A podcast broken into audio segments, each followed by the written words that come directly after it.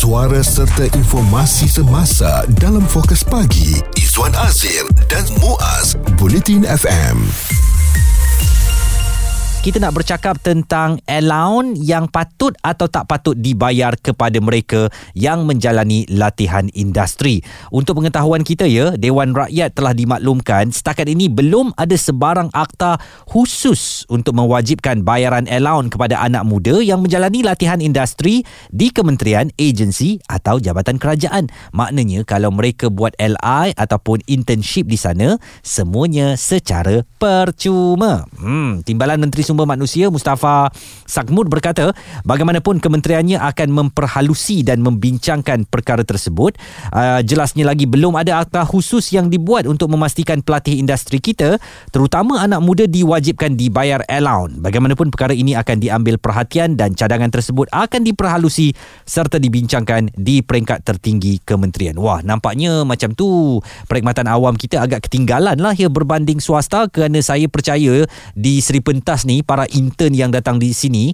daripada pelbagai institusi pengajian tinggi mereka dibayar walaupun bayaran tu minimum bukanlah gaji besar macam apa pekerja-pekerja tetap kan? Tetapi sekurang-kurangnya adalah juga duit mereka tu nak pergi ke kafe makan adalah juga duit untuk mereka naik MRT ataupun uh, balik naik LRT Grab dan sebagainya untuk pulang ke rumah masing-masing. Awak bayangkan 3-4 bulan menjalani latihan industri LI tanpa 10 sen pun diberikan kepada mereka atas alasan belum ada akta yang diperuntukkan untuk membuat pembayaran itu. Saya fikir ini agak tidak berperi kemanusiaan eh. Oh, jadi kita nak bincangkan sama-sama dalam jam inilah. Apakah anda rasa LI ini mereka perlu datang ke syarikat dan mendapatkan sebanyak mungkin pengalaman semata-mata atau mungkin kita perlu bayar sedikit kepada mereka sebagai tanda terima kasih kerana telah menyumbangkan khidmat bakti mereka di syarikat berkenaan. Isu terkini dan berita semasa hanya bersama Izwan Azir dan Muaz Bulletin FM. Kita sedang memperkatakan tentang akta khusus wajibkan allowance latihan industri. Kalau tadi saya dah kabarkan kepada anda bahawa Timbalan Menteri Sumber Manusia Mustafa Sakmud berkata belum ada sebarang akta setakat ini yang mewajibkan bayaran allowance kepada anak muda yang menjalani latihan industri itu di peringkat perkhidmatan awam. Uh, tetapi saya yakin kalau di peringkat swasta kebiasaannya ada sedikit bayaran token yang diberikan uh, mana-mana syarikat kepada intern yang sedang menjalani latihan industri di sana. Saya dengan bangganya boleh mengesahkan bahawa di Seri Pentas ini para intern yang sedang menjalani latihan industri di sini dibayar. Tetapi bagaimana kita nak melihat kalau allow tak ada satu akta yang regulate perkara ini ianya boleh jadi suatu masalah yang serius apatah lagi intern ini turut manusia biasa yang memerlukan bantuan keuangan uh, saya berhubung dengan Dr. Mumtaz Aini Alivi uh, beliau adalah pencarah kanan dan penyelaras latihan industri di Jabatan Pengajian Media dan Komunikasi Universiti Melaya jadi Dr. Mumtaz akta khusus wajibkan allowance latihan industri ini sudah lama dibangkitkan tetapi tidak mendapat perhatian pihak yang sepatutnya terutamanya di Dewan Rakyat dan Dewan Negara. Kadang-kadang ada juga syarikat terkenal yang memberi allowance kepada pelajar tetapi tidak setanding dengan nama syarikat mereka yang gah.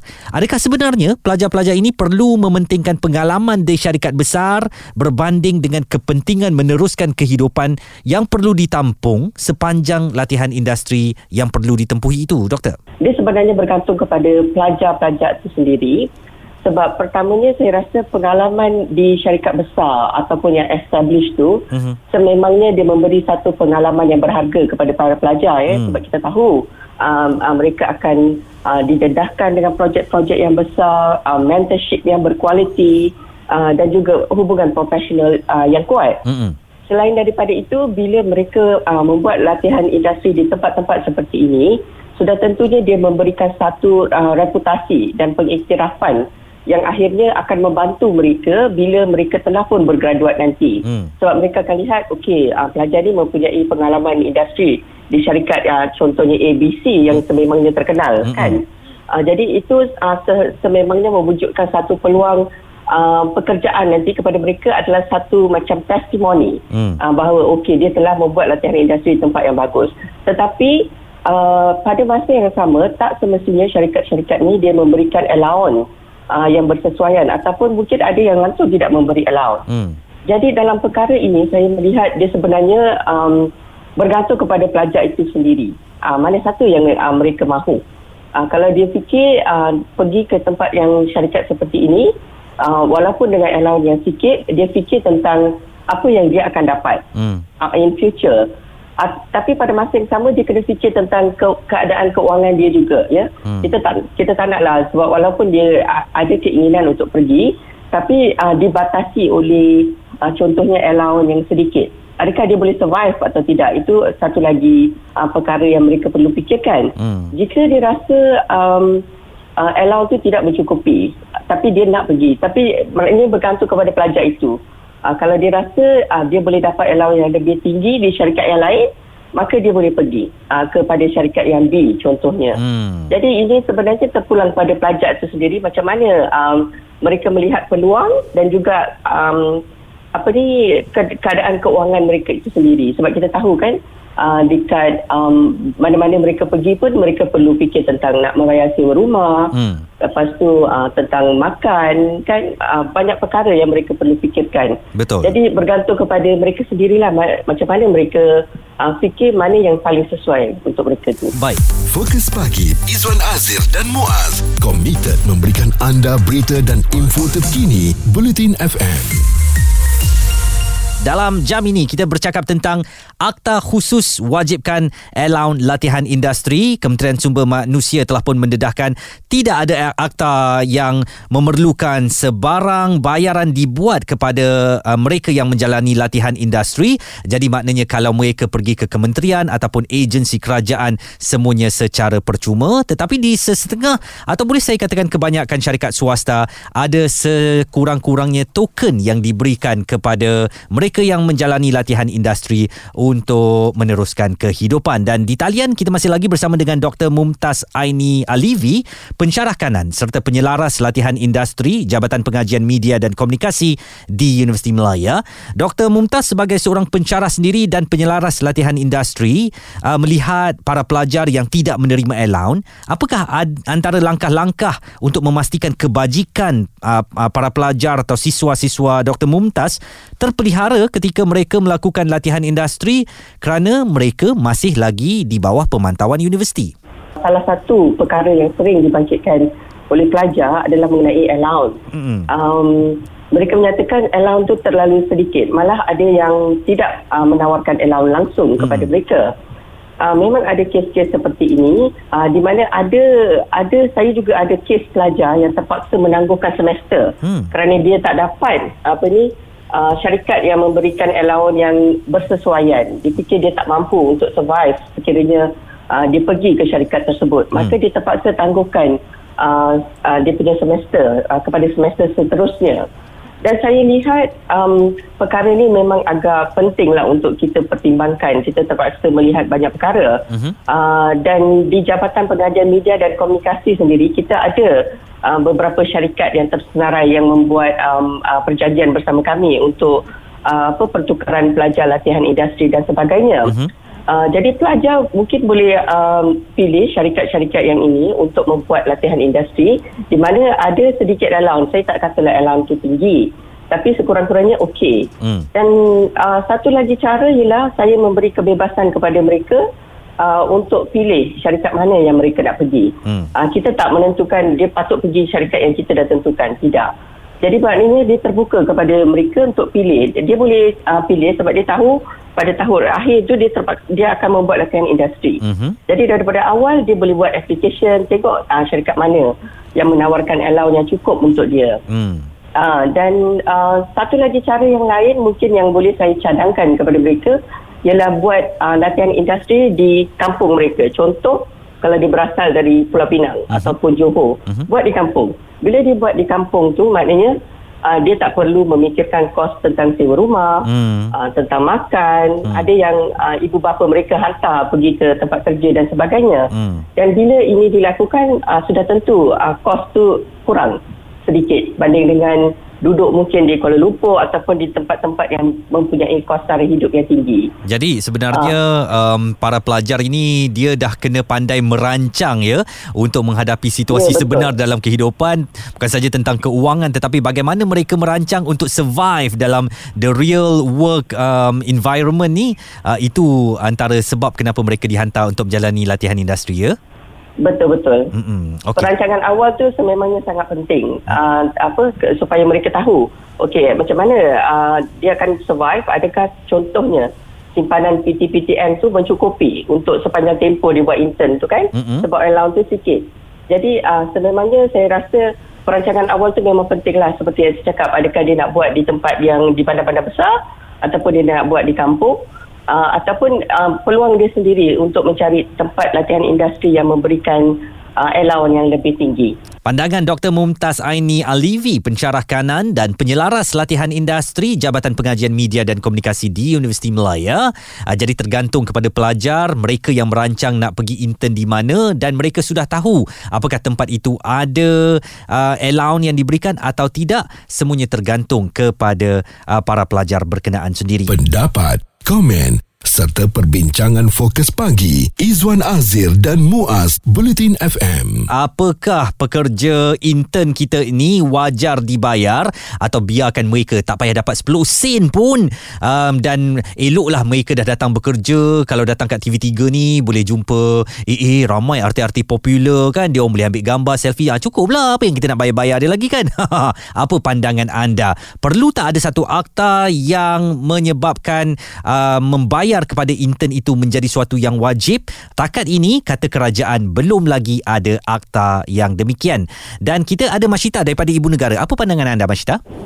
pelajar latihan industri wajar dibayar allowance. Cumanya uh, setakat ni memang kita tahu tiada akta yang khusus. Walau bagaimanapun di perkhidmatan awam yang saya tahu kita ada satu perkeliling yang dikeluarkan oleh Jabatan Perkhidmatan Awam Mhm. yang membolehkan kita membayar pelajar latihan industri ini sebanyak RM5 sejam. RM5 sejam eh? Ya, kita ada perkeliling dan uh, perkeliling ini berkuat kuasa pada 1 September 20, uh, 2019 tak silap saya. Okey. Ah, Tapi Masyita jadi, saya nak tahu, saya nak tahu macam mana kalau belum ada akta tetapi ada perkeliling ni, macam mana punca kuasa yang digunakan?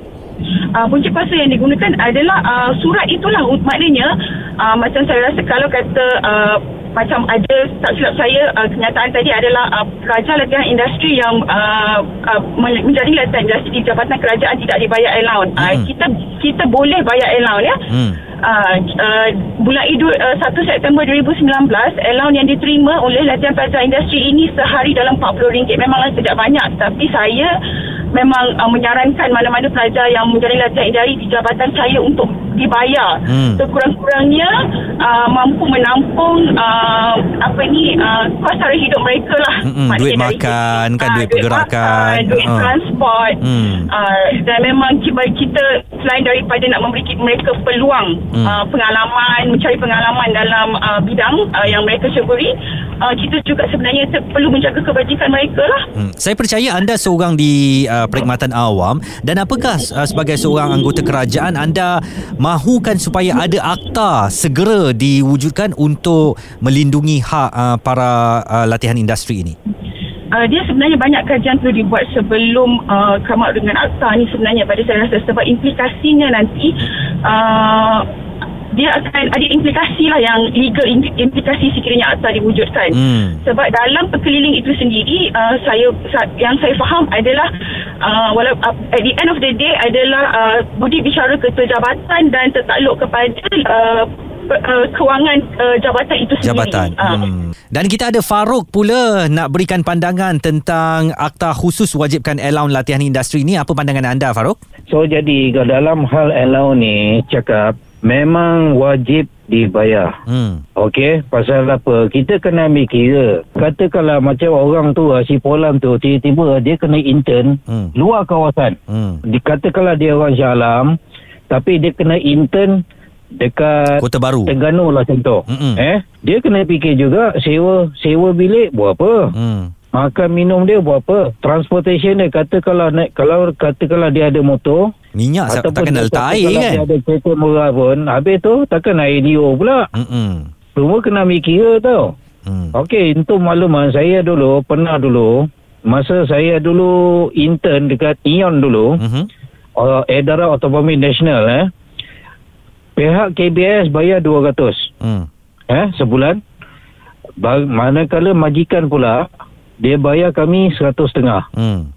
Ha, so jadi itulah dia duit tu kita tak boleh nak enjoy itu dah duit kita nak tampung secara hidup tau. Hmm. Macam mana kita punya cost of living tu. Hmm. Daripada sana kita belajar macam mana kita nak manage keuangan kita bila kita dah berumah tangga, bila kita dah ada full time job. Pendapat, komen serta perbincangan fokus pagi Izwan Azir dan Muaz Bulletin FM. Kita masih lagi bercakap tentang apakah satu akta khusus untuk mewajibkan allowance dibayar kepada pelatih industri.